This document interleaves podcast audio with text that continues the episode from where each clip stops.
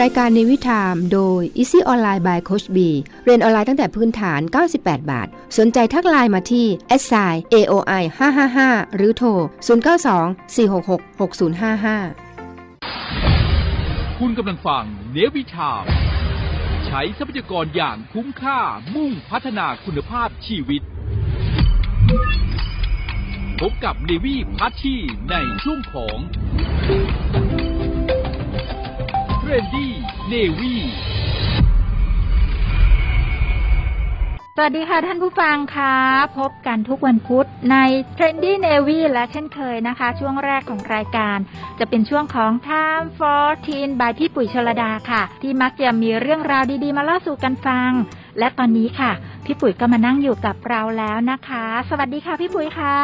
สวัสดีค่ะ คุณพัชชีสวัสดีค่ะ ท่านผู้ฟังค่ะ ต่อเนื่องจากสัปดาห์ที่แล้วนะคะ สัปดาห์นี้เรามาคุยกันต่อกับคุณนาทีเอกวิจิต หรือคุณอุ๋ยบูดาเบรสนะคะ กับมุมมองที่คุณอุ๋ยมี หรือสิ่งที่คุณอุ๋ยนำตัวเองมาสู่จุดนี้ได้อย่างไรทั้งๆทที่ตัวเองนั้นเป็นศิลปิน แล้วก็เป็นนักร้องแรปเปอร์ด้วยซ้ำไป วันนี้เราจะสนทนากับคุณอุ๋ยต่อจากสัปดาห์ที่แล้วเลยนะคะ แล้ววันนี้นะคะเนื้อหาก็น่าสนใจทีเดียว อย่าเพิ่งหมุนหนีไปไหนนะคะ พักฟังเพลงสักครู่เดี๋ยวเรากลับมาคุยกันต่อกับคุณอุ๋ยบูดาเบรสค่ะนั่นไงกูว่ากูโดนอีก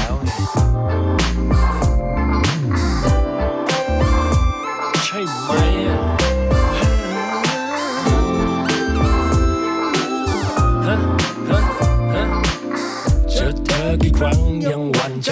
ฟุ้งซ่านและคิดไปอีกไกล เกิดเป็นคำถามข้างในเพราะอะไร เธอถึงทำแบบนี้แอบคิดว่าเธอนั้นมีใจให้ฉัน หรือเธอทำแบบนี้กับคนอื่นเหมือนกัน เฝ้าถามตัวเองทุกวัน ฉันควรทำยังไงดีเวลาที่มือเธอแตะตัวฉันตอนเรากำลังสนทนาทำเอาฉันนั้นคิดไปไกล แต่ฉันทำไมนั้นไม่อยากให้ปล่อยเลย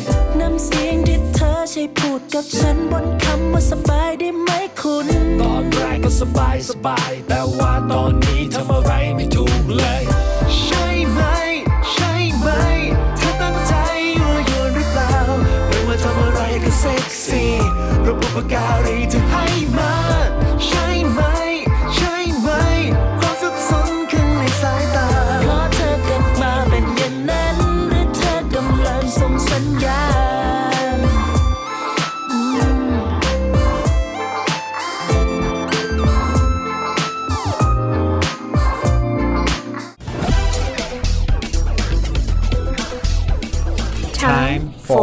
team.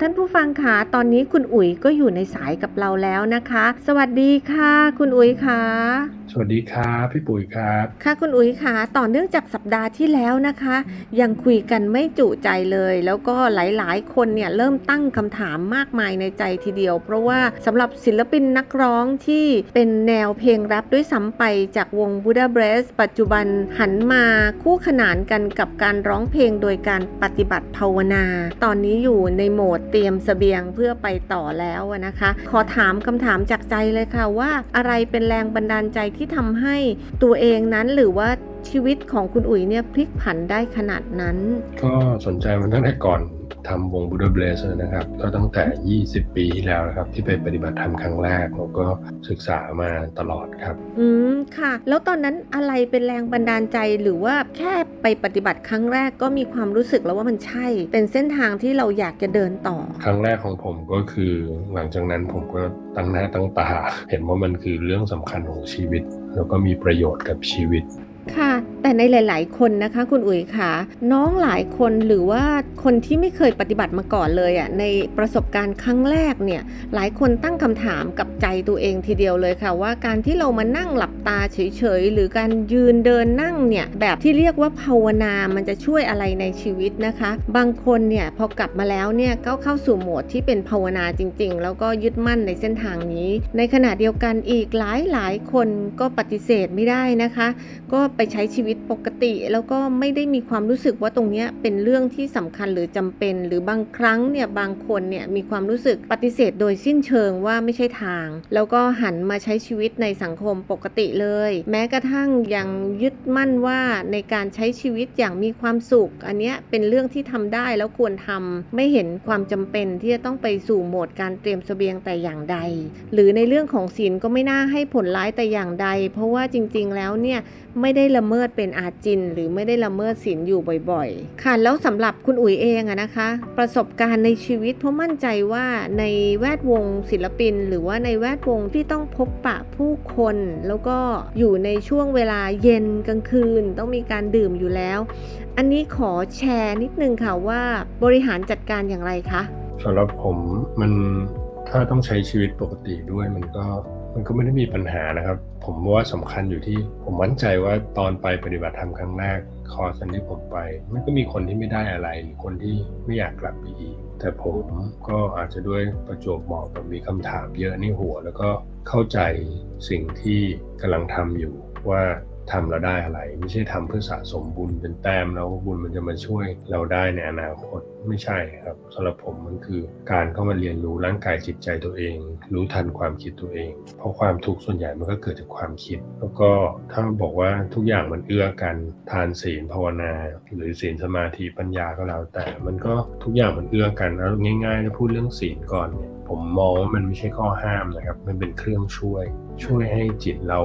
สงบง่ายขึ้น แล้วก็ช่วยให้ชีวิตเรามีทุกข์ที่ตามมาน้อยลง ยกตัวอย่างง่ายๆถ้าศีลห้าข้อเนี่ยเออถ้าเราไปโกหกใครเอาไว้ หรือเราไปขโมยของใครเนี่ยแน่นอนว่ามันติดอยู่ในใจ มันก็มีความระแวง มีความไม่สบายใจ ไอ้ความรู้สึกเหล่านั้นนี่มันก็เป็นอุปสรรคในการที่เราจะมานั่งพิจารณาร่างกายจิตใจตัวเอง มันคงมีความพะวง มีความกังวลอยู่ตลอดเวลากับเรื่องเหล่านั้น หรือไปฆ่าสัตว์ตัดชีวิตไปทำให้คนอื่นทุกข์ร้อนจิต สภาพจิตแบบนั้นเนี่ยจิตที่แบบฆ่าได้ประหารชีวิตอื่นได้ จากสัตว์เล็กเพิ่มเป็นใหญ่ขึ้นเรื่อยๆ จากตบยุงก็รู้สึกไม่ได้อะไร ขยี้กระทืบแมลงสาบเริ่มไม่รู้สึกอะไร มันก็จะฆ่าสัตว์ใหญ่ได้เรื่อยๆ เพราะจิตมันจะคุ้นเคยกับความรู้สึกแบบนั้นนะครับ ซึ่งคุณภาพจิตแบบนี้มันไม่ได้เป็นจิตที่เป็นกุศลอยู่แล้ว เพราะฉะนั้นจิตที่ไม่เป็นกุศล มันก็หาความสุขไม่ได้อยู่แล้วครับในตัว เพราะฉะนั้นเราปฏิบัติเพื่อออกจากทุกข์นะครับให้ทุกข์น้อยลง แต่ถ้าเกิดจิตมันไปจมอยู่กับอารมณ์แบบนั้นเนี่ย ถ้าพูดเป็นวิทยาศาสตร์คือสื่อประสาท มันทำให้ฮอร์โมนในสมองประเภทนั้นหลั่งออกมา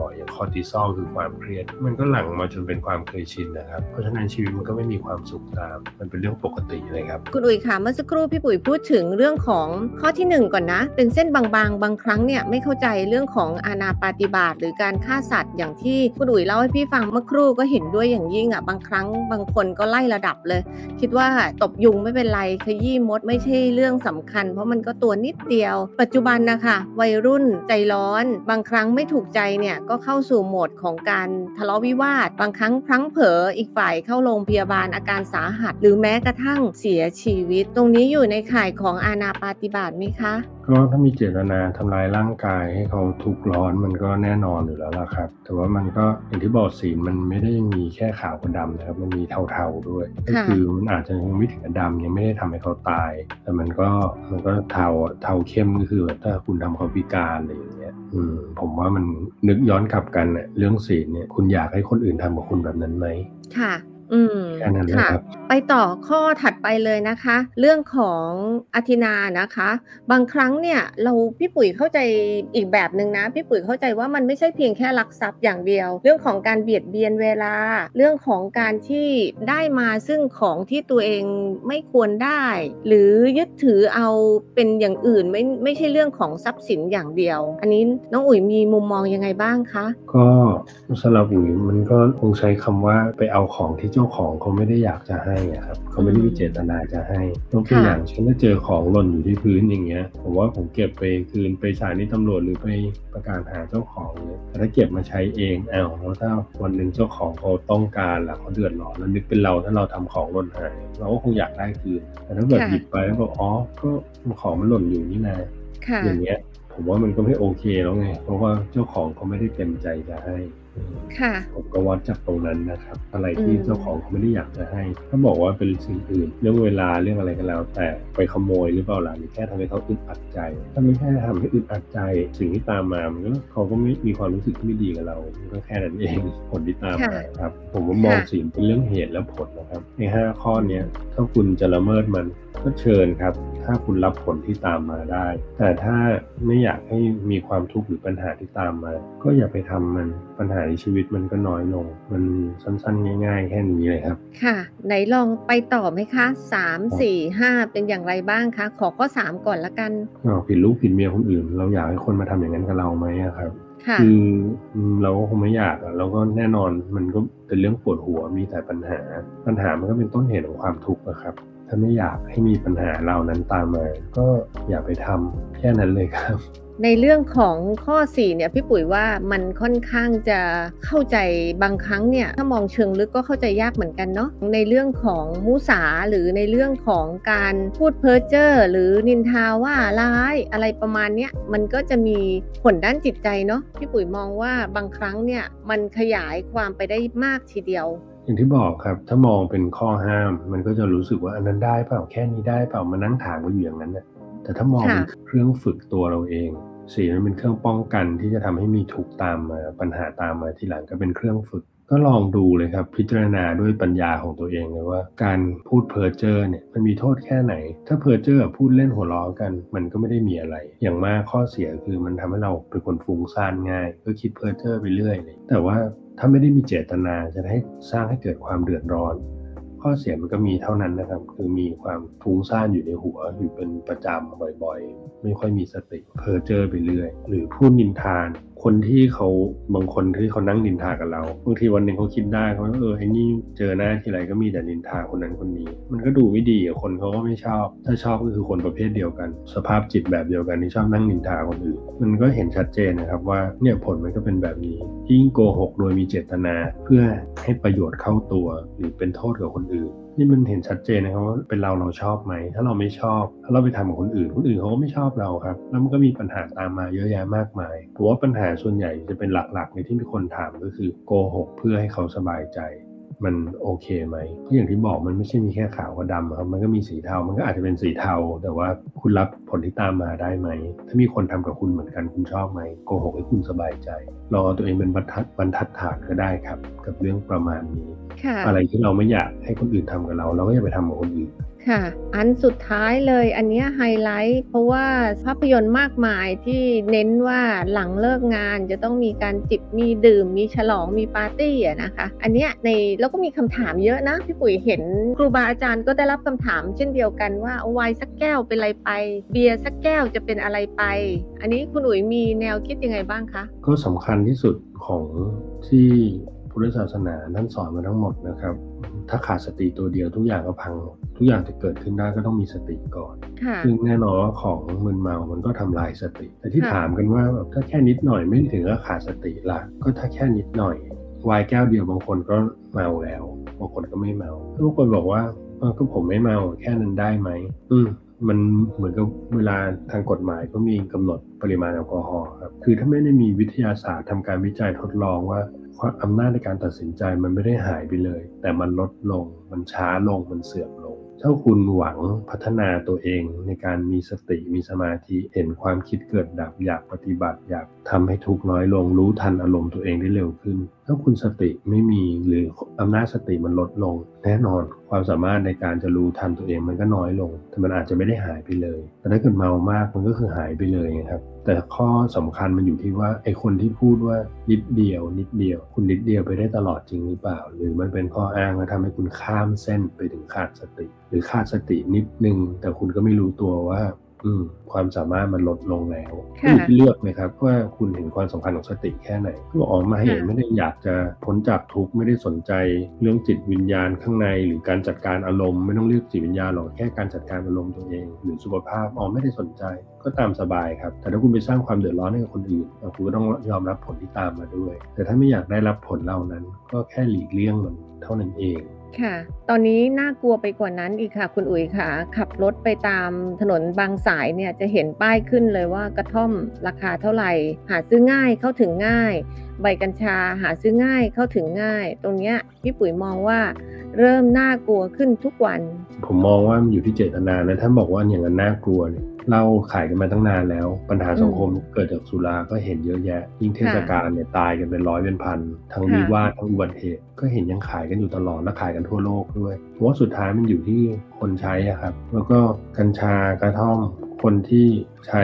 เพื่อเจตนาบางอย่างเพื่อการทำงานหรืออะไรก็แล้วแต่คนใช้กระท่อมเขาก็ใช้กันมาตั้งนานแล้วก็ไม่เห็นเป็นไรแต่คนที่เอาไปทำให้แบบมันมึนเมา มันก็เป็นอีกเรื่องหนึ่งนี่มันอยู่ที่เจตนาคนใช้หรือแม้กระทั่งกัญชาคนเอามาใช้เป็นยา มันก็มีช่วยเรื่องการนอนหลับหรืออะไรก็แล้วแต่ แต่เจตนาใช้เพื่อสันทนาการมันก็ใช่ มันมันแล้วแต่คนเอาไปใช้เลยครับ สุดท้ายเราก็อยู่ที่ว่าเราดูแลคนใกล้ตัวเราได้มากน้อยแค่ไหนว่าเออให้ให้ความรู้เขาว่าว่าใช้อย่างระมัดระวังเป็นยังไง เพราะว่ามัน คงเป็นไปไม่ได้ที่จะแบบโลกนี้ไม่มีอะไรเลย ถ้าอย่างนั้นก็ต้องให้เหล้าผิดกฎหมายไปด้วยครับ เพราะในหลายๆประเทศทำผลวิจัยออกมาเหล้าให้ผลเสียมากกว่ากัญชาด้วยซ้ำแล้วทำไมเหล้ายังขายได้ ถ้าเป็นผมถ้าเป็นห่วงเรื่องนี้ควรยกเลิกให้หมดครับผิดกฎหมายให้หมดเหล้าก็ผิดกฎหมายด้วย แต่ในความเป็นจริงในโลกเราก็เคยลองมาแล้ว ในประเทศที่สุราผิดกฎหมาย มันก็จะกลายเป็นทำให้มีผู้อิทธิพล แล้วมีสุราเถื่อนคือต้องยอมรับโลกความเป็นจริง ว่าบางทีห้ามเลย มันจะมีปัญหามากกว่าควบคุม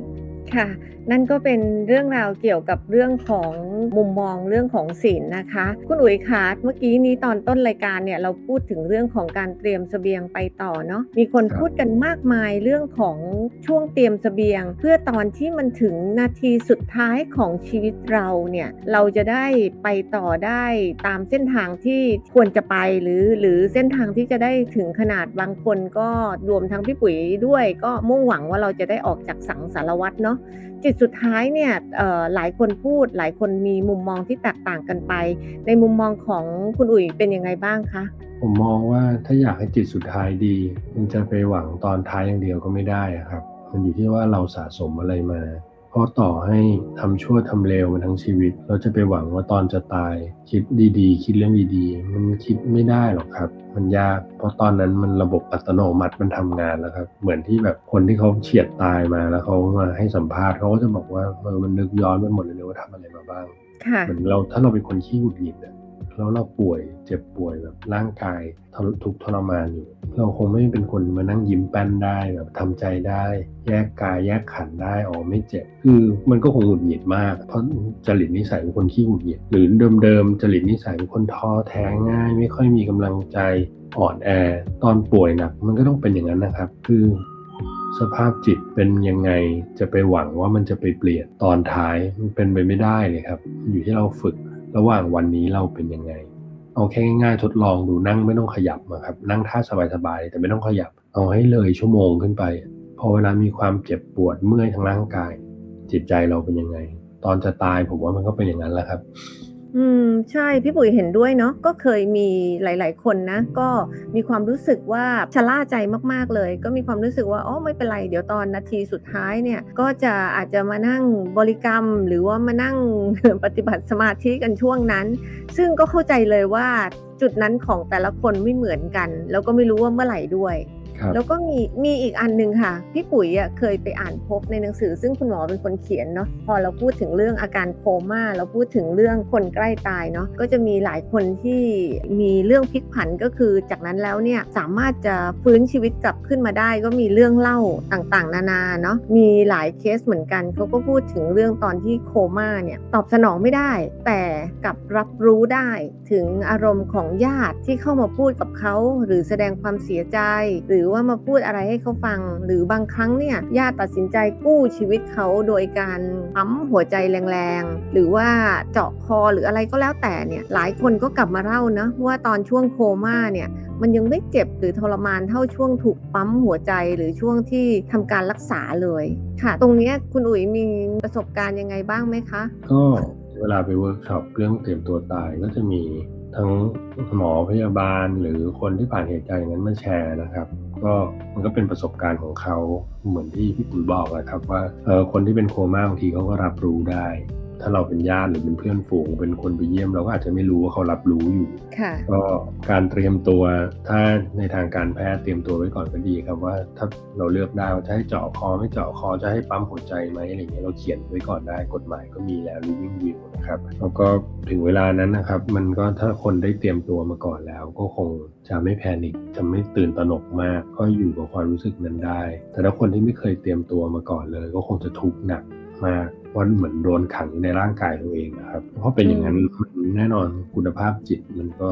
คงไม่ดีอยู่แล้วละครับ มันก็น่าจะเป็นอกุศลอยู่แล้วครับอืมเห็นด้วยกับพี่ปุ๋ยไหมว่าญาติญาติๆเนี่ยควรจะตั้งสติดีๆ ในการร้องห่มร้องไห้เนี่ย บางครั้งเนี่ยเจ้าตัวเขาก็ยังรับรู้ได้เนาะอ่าจิตก็จะใช่ครับคอยเศร้าหมองไปด้วยไหมคะ ใช่ครับก็เป็นคำแนะนำที่บอกว่าถ้า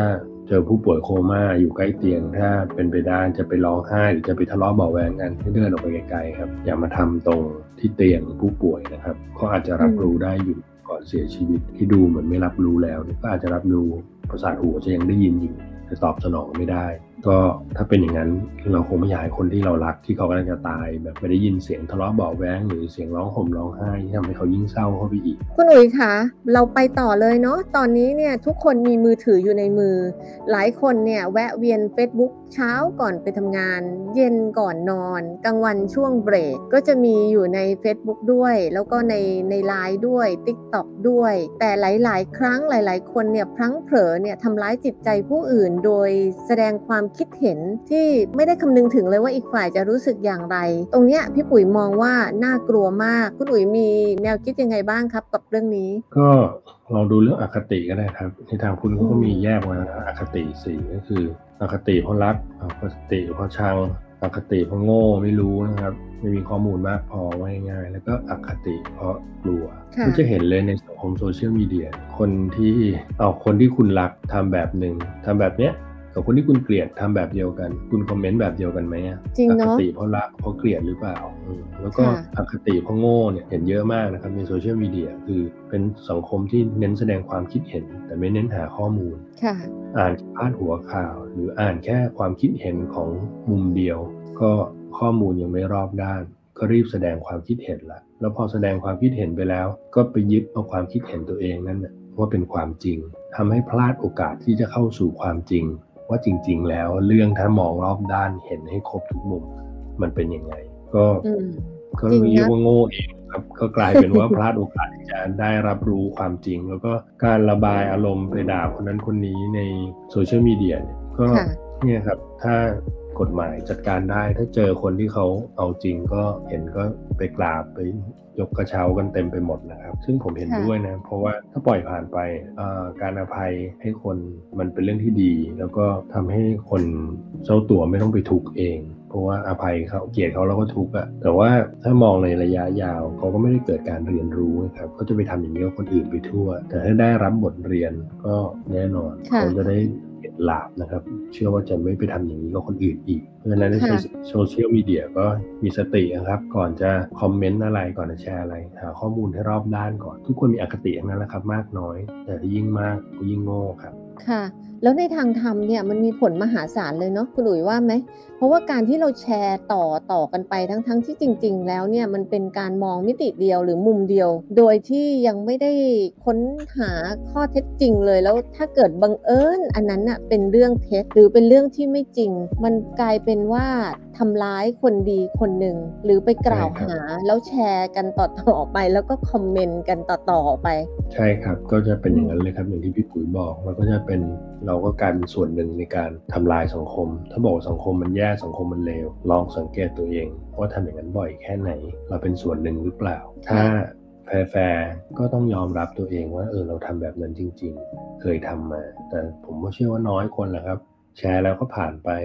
ด่าแล้วก็ผ่านไปแล้วก็ไปด่าเรื่องอื่นใหม่วันๆก็นั่งด่าคนถ้ามองอีกมุมหนึ่งคือ คนมีความสุขเขาก็ไม่ทำแบบนี้หรอกครับ ไม่มานั่งด่าอืมคนนั้นคนนี้ในอินเทอร์เน็ตส่วนใหญ่เป็นคนมีความทุกข์ทั้งนั้นแหละครับแล้วถ้าค่ะเราไม่อยากไปอยู่ในสังคมแบบนั้นก็แค่ถอยออกมาครับ อย่าร่วมเป็นส่วนหนึ่งในการลงไปคลุกคลีกับอะไรแบบนั้นถ้าเรียกว่าโซเชียลมีเดียคือบ่อน้ำที่เราดื่มกินร่วมกันอืมการ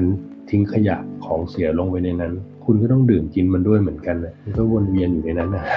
จริงเนาะมันทำให้อารมณ์คนแรกที่ร้อนคือคนส่งคือคนคอมเมนต์นี่แหละ นาทีที่พิมพ์ลงไปเขียนลงไปเซนต์ปั๊บเนี่ยมันก็อยู่ในคราว พี่ปุ๋ยเคยคุยกับน้องๆ โดยเฉพาะน้องเด็กวัยรุ่นหญิงนะคะ หลาย ๆ คนเหมือนกัน อันนี้เรายังอยู่ในเรื่องของโซเชียลมีเดียเราอยู่ในเรื่องของอินเทอร์เน็ตเนาะ หลายครั้งเนี่ยน้องๆ มีคู่รักแล้วก็มีแฟน แล้วก็ช่วงโปรโมชั่นเนี่ยก็จะหวาน sweet มากๆเลย ก็จะมีการถ่ายรูปคู่ มีการโพสต์ มีอะไรต่อมีอะไรเยอะแยะไปหมด แล้วจากหลังจากวันนั้นจนถึงวันที่ช่วงโปรโมชั่นหมดลง แล้วมีการบางคู่เนี่ยถึงขนาดเลิกลาเนี่ยสิ่งหนึ่งที่ยังพบเห็นก็คือรูปถ่ายที่ยัง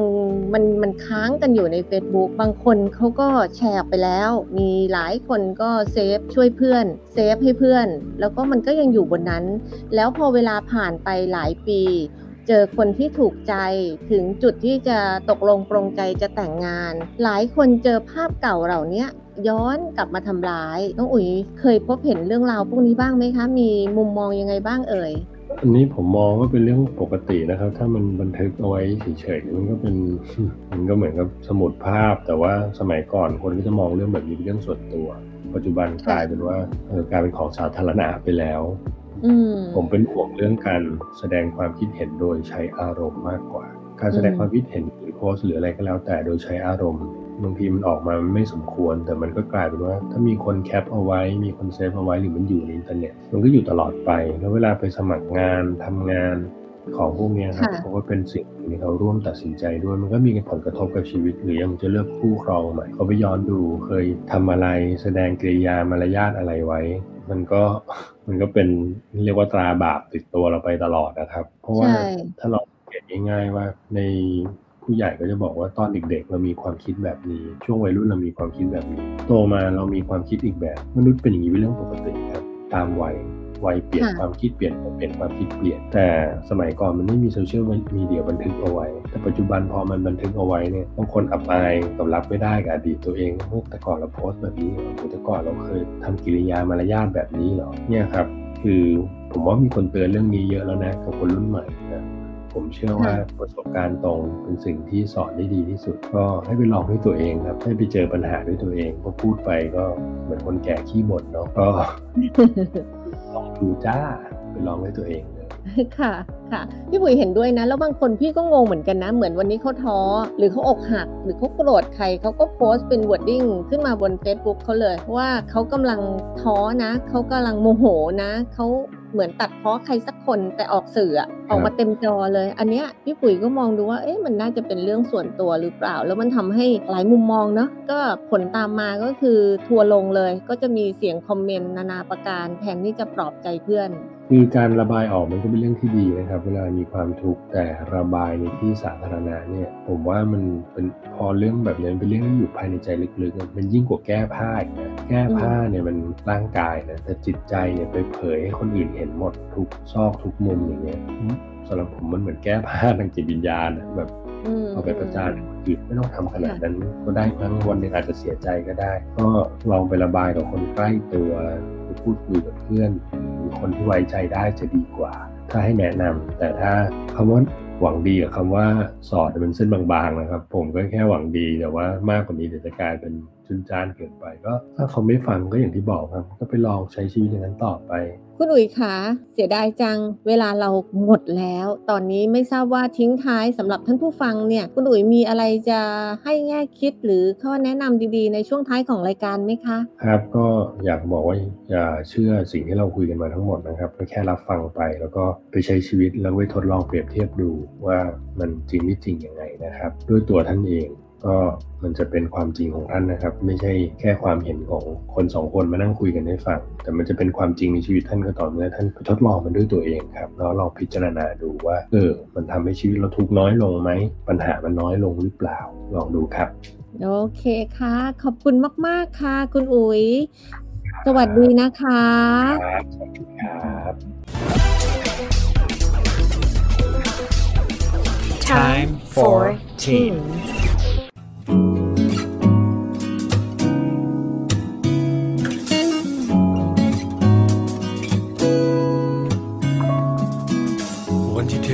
ลาวันที่เธอได้บอกมาว่าถึงเวลาต้องไป มันยังไม่ทันเตรียมตัวยังไม่ทันได้เตรียมใจ ชีวิตที่ไม่มีเธอ อยากจะหยุดอยากจะชุดรั้งเธอเอาไว้ แต่เข้าใจและรักเธอ เลยต้องยอมปล่อยเธอไป มันลำบากลำบนทุกทนแทบไม่ไหวห้ามใจไม่ให้พบเจอตลับกับแต่นอนมันยังคงละเมอคิดถึง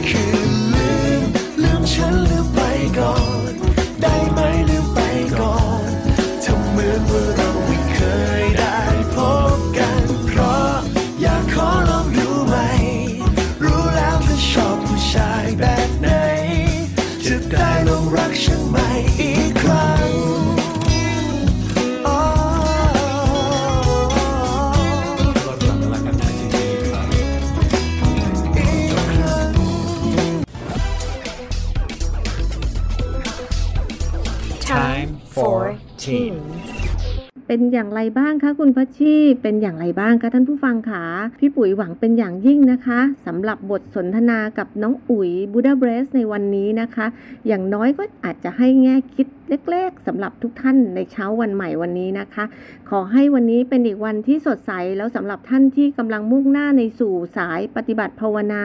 แล้วก็ balance ชีวิตในการทำงานด้วย ก็ขอให้ทุกท่านประสบความสำเร็จ ค่ะ แล้วก็เหมือนเดิมนะคะสำหรับท่านที่พลาดฟังในวันนี้นะคะ สามารถติดตามฟังย้อนหลังได้ใน YouTube นะคะ key คำว่ามูลนิธิชลดานะคะ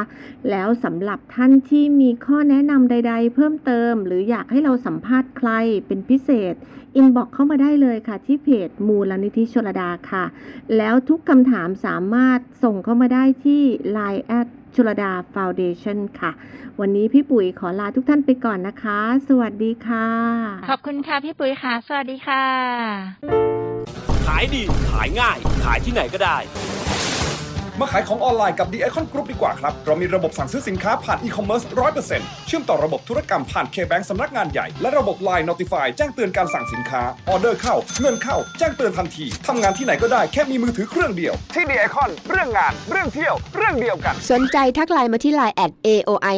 555หรือโทรมาที่ 092 466 6055 092 466 6055 โทรเลย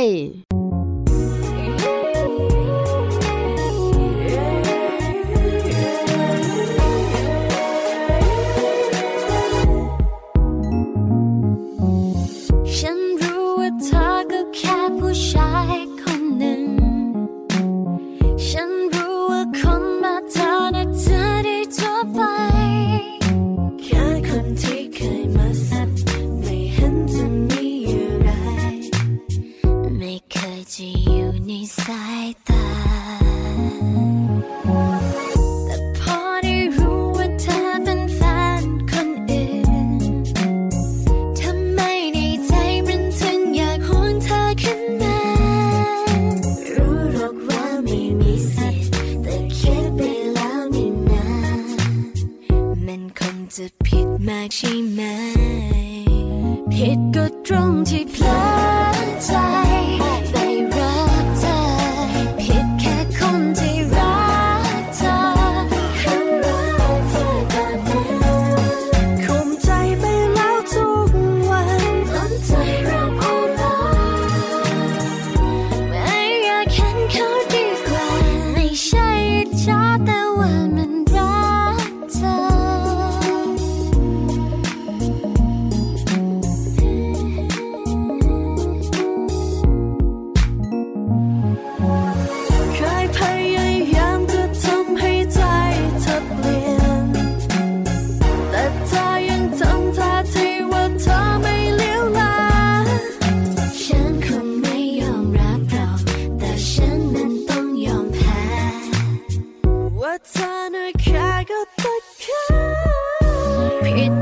ก็ต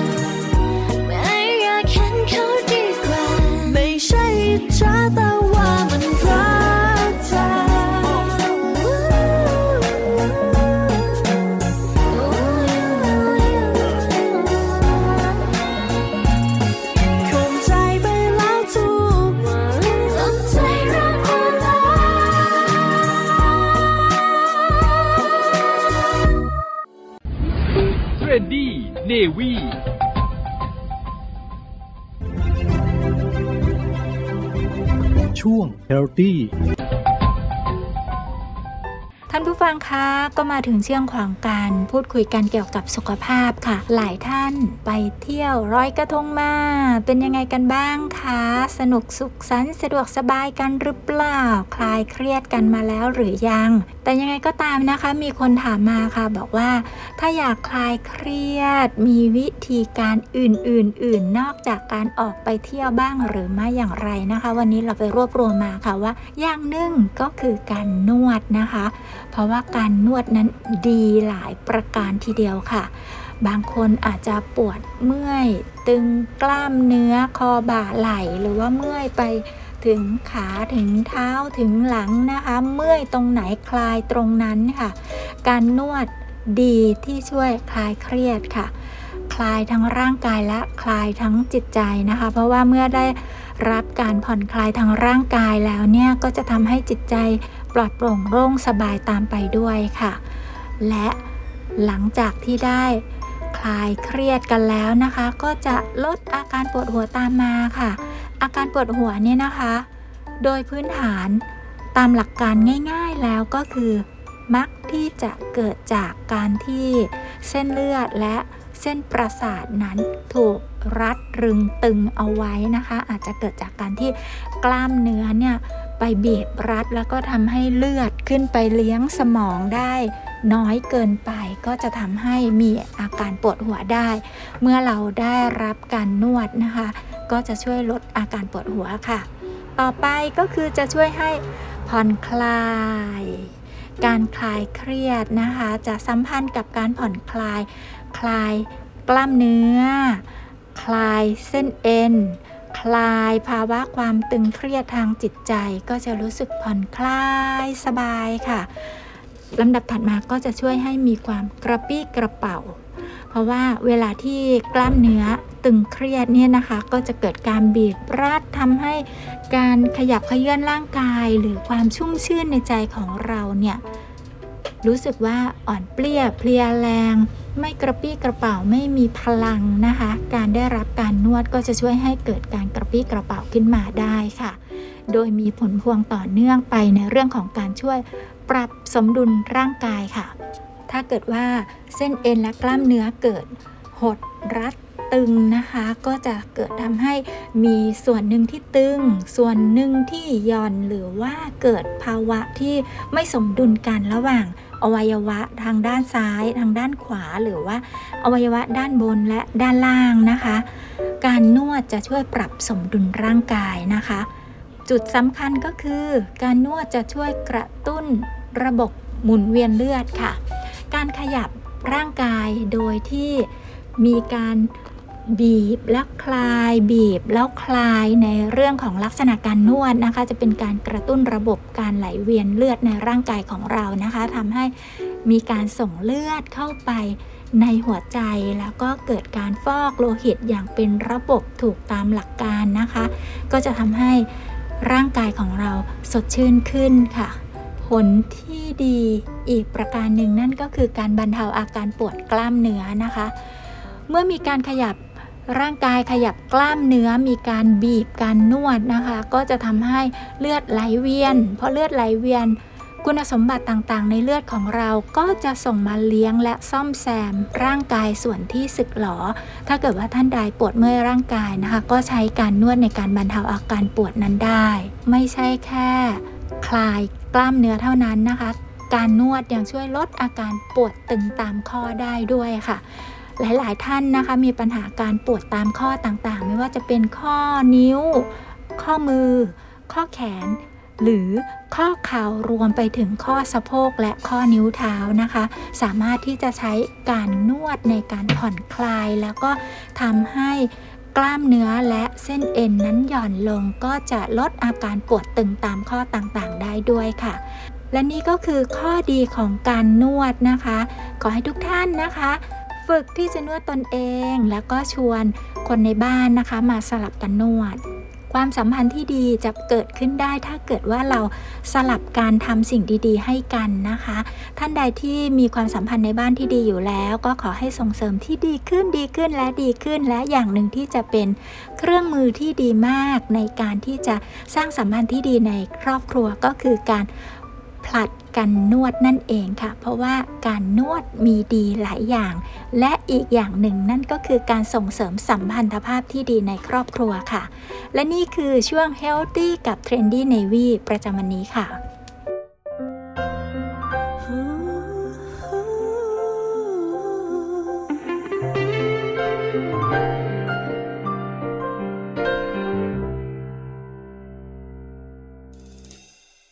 มันเริ่มจากความเฉยชาที่มีให้กัน มันเกิดขึ้นมาไม่นานเมื่อเธอเจอเขา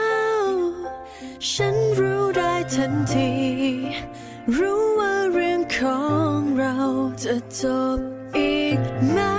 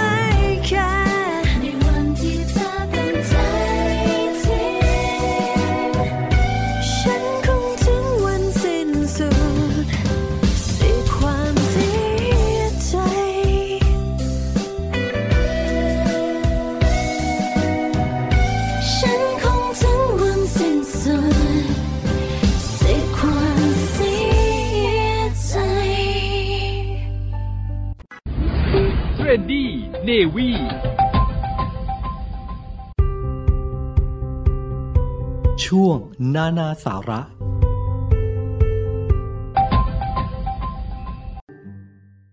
ท่านผู้ฟังคะวันนี้นานาสาระกับ Trendy Navy นะคะ เราจะพูดคุยเกี่ยวกับเรื่องของการลอยกระทงค่ะ เมื่อวานนี้ค่ะ เมื่อค่ำคืนที่ผ่านมานะคะ ท่านใดได้ไปลอยกระทงมาบ้าง ยกมือขึ้น ท่านใดที่ไปลอยกระทงแล้วนะคะไม่ว่าจะอธิษฐานสิ่งใดเอาไว้ก็ขอให้ สมปรารถนาในสิ่งที่ได้อธิษฐานไว้นะคะ ผลของคำอธิษฐานจากการลอยกระทงนะคะ ทางกรมสุขภาพจิตค่ะ เขาได้เคยมีการรวบรวมข้อมูลไว้นะคะว่าการลอยกระทงนั้น จะช่วยส่งเสริมความสัมพันธ์ในครอบครัวแล้วทำให้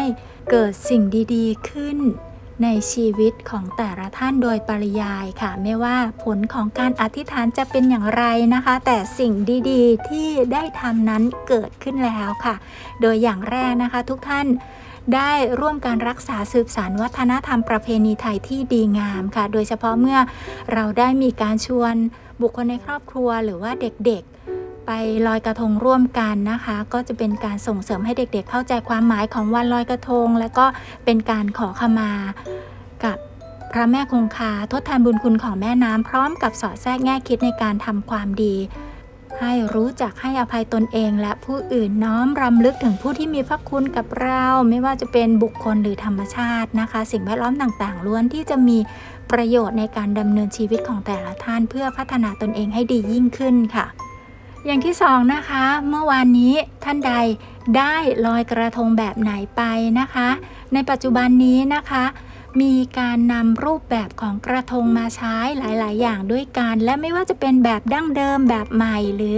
ล้ำขนาดไหนนะคะ ล้วนแล้วแต่เป็นการฝึกการคิดสร้างสรรค์ในการทำกระทงร่วมกันในครอบครัวค่ะ ถ้าหากว่าได้ทำกระทงร่วมกันแล้ว หรือว่ามีส่วนร่วมในการคิดนะคะ ก็จะส่งเสริมให้เด็ก ๆ ได้ทำกิจกรรมที่มีความสุขสนุกสนาน มีความกระตือรือร้นในการเรียนรู้ ได้ใช้ไอเดียใหม่ ๆ รวมไปถึงคิดสร้างสรรค์ในการออกแบบทำกระทงเมื่อวานนี้นะคะ ท่านใดไปเจอประสบการณ์อะไรเกี่ยวกับการลอยกระทงมา ก็ขอความกรุณาส่งข้อความมานะคะ แลกเปลี่ยนเรียนรู้ซึ่งกันและกันทางไลน์ได้ค่ะ ที่ Line ID โอเค are you okay Line ID โอเค are you OK นะคะ ถ้าหากว่าท่านใดที่ส่งเสริมความคิดสร้างสรรค์อยู่เสมอๆเลยนะคะ ทราบไหมคะว่าจะเกิดความเชื่อมั่นแล้วก็ภาคภูมิใจในตนเองโดยอัตโนมัติเลยค่ะ การที่ได้ร่วมลอยกระทง หรือว่ากิจกรรมใด ๆ ก็ตามแต่ร่วมกันนะคะ จะช่วยส่งเสริมความรักความผูกพันในครอบครัวให้แน่นแฟ้นยิ่งขึ้น โดยเฉพาะพากันไปลอยความไม่สบายใจนะคะ ลอยออกไปซึ่งบุญคุณของแม่น้ำจะรองรับสิ่งต่างๆ ที่คุณข้องหมองใจที่เกิดขึ้นในจิตใจของแต่ละคน รวมไปถึง ความรู้สึกนึกคิดด้านลบต่างๆนะคะ ให้ลอยออกไปกับกระแสน้ำแล้วก็เริ่มต้นสิ่งใหม่ ๆ ที่ดีงาม โดยใช้กระทงเดียวกัน หรือว่าเมื่อวานนี้ท่านใดจะลอยกระทงกับใครลอยกระทงเดียวกันหรือเปล่านะคะ ถึงแม้ว่าท่านใดไม่ได้ทำกิจกรรมการลอยกระทงก็ตามแต่นะคะ ประเพณีไทยอันงดงามของเราค่ะ เปิดโอกาสให้ทุกท่านนะคะ ลอยสิ่งไม่ดี ออกไปจากจิตใจออกไปจากชีวิตของตนเองของแต่ละท่านนะคะ ขอให้ทุกท่านนะคะ ปล่อยสิ่งที่ไม่ดีในชีวิตออกไป แล้วก็เริ่มต้นใหม่กับสิ่งดีๆ ค่ะ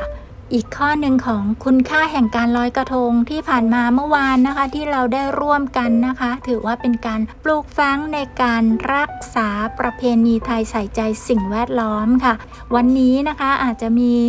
เศษของกระทงล่องลอยอยู่ตามน้ำออกไปตามแม่น้ำสายใหญ่ หรือ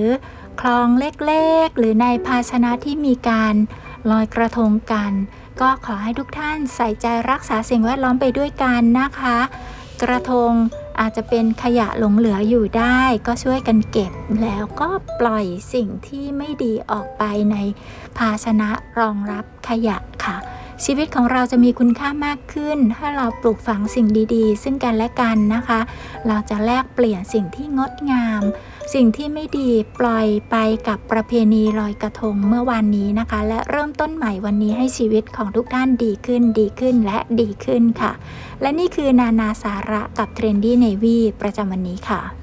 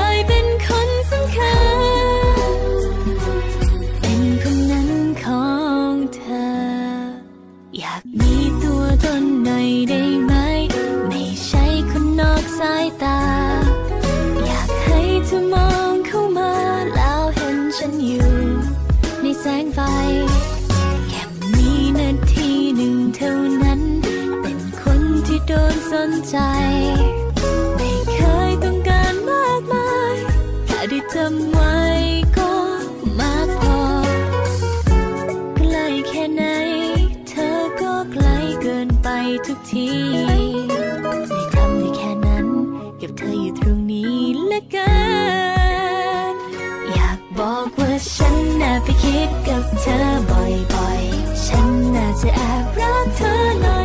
ยๆ เก็บในฝันไม่ใช่น้อย เธอก็คงไม่ว่า ก็เพราะฉันน่าจะฝันมากไปนิด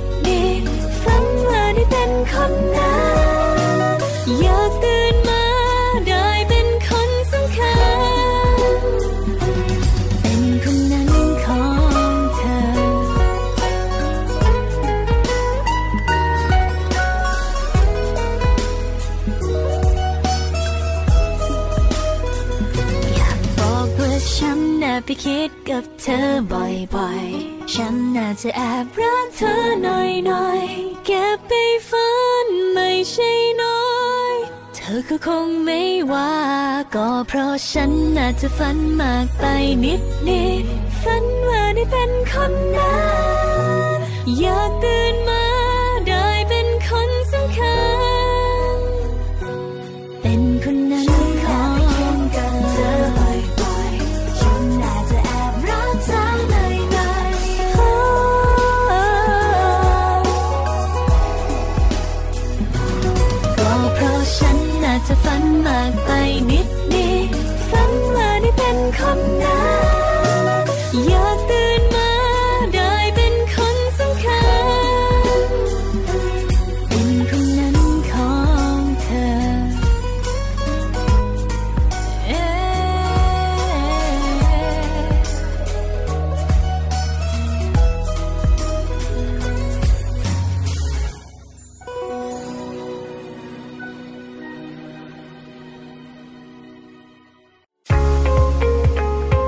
พบกับอีกหนึ่งช่องทาง ในการติดตามรับฟังสถานีวิทยุในเครือข่ายเสียงจากทหารเรือทั้ง 15 สถานี 21 ความถี่ ผ่านแอปพลิเคชันเสียงจากทหารเรือ ในโทรศัพท์มือถือระบบ Android เพียงเข้า Play Store พิมพ์ค้นหาเสียงจากทหารเรือ จากนั้นดาวน์โหลดแอปมาติดตั้ง ก็สามารถเลือกรับฟังสถานีและความถี่ที่ต้องการรับฟังได้ แล้วมารับฟังไปพร้อมกันนะครับ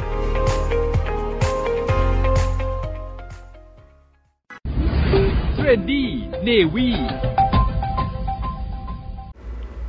มาถึงช่วงท้ายของ Trendy Navy ประจำวันนี้ค่ะ หวังว่าทุกท่านนะคะ จะเริ่มต้นใหม่ที่ดี มีชีวิตที่สดใส เริ่มใหม่ทุกวันนะคะ พระอาทิตย์ ยังขึ้นใหม่ทุกวันชีวิตของคนเราก็เช่นกันนะคะ สามารถที่จะสดใสซาบซ่าเริ่มใหม่กันได้ทุกวันนะคะและเรื่องราวต่างๆ ที่เรานำมาเสนอกันนะคะ จะถูกอกถูกใจท่านผู้ฟังมากน้อยเพียงใด ก็สามารถที่จะแสดงความคิดเห็นกันได้ทางไลน์นะคะ ที่ Line ID โอเคอายุโอเค Line ID โอเคอายุโอเคค่ะ นอกจากนี้แล้วนะคะ ยินดีที่จะรับเรื่องหัวข้อต่างๆ ที่อยากให้เรามาพูดคุยกัน หรือถ้าเป็นไปได้ก็น้อมรับที่จะเรียนเชิญทุกท่านค่ะมาแลกเปลี่ยน ซึ่งกันและกันนะคะที่จะสร้างสรรค์ไปด้วยกันกับ Trendy Navy ค่ะ ขอบพระคุณทุกท่านที่กรุณาติดตามรับฟัง และ Trendy Navy จะกลับมาพบกับทุกท่านใหม่ทุกๆ วันพุธขอให้ทุกท่านโชคดีมีความสุขตลอดตลอดค่ะ สวัสดีค่ะเท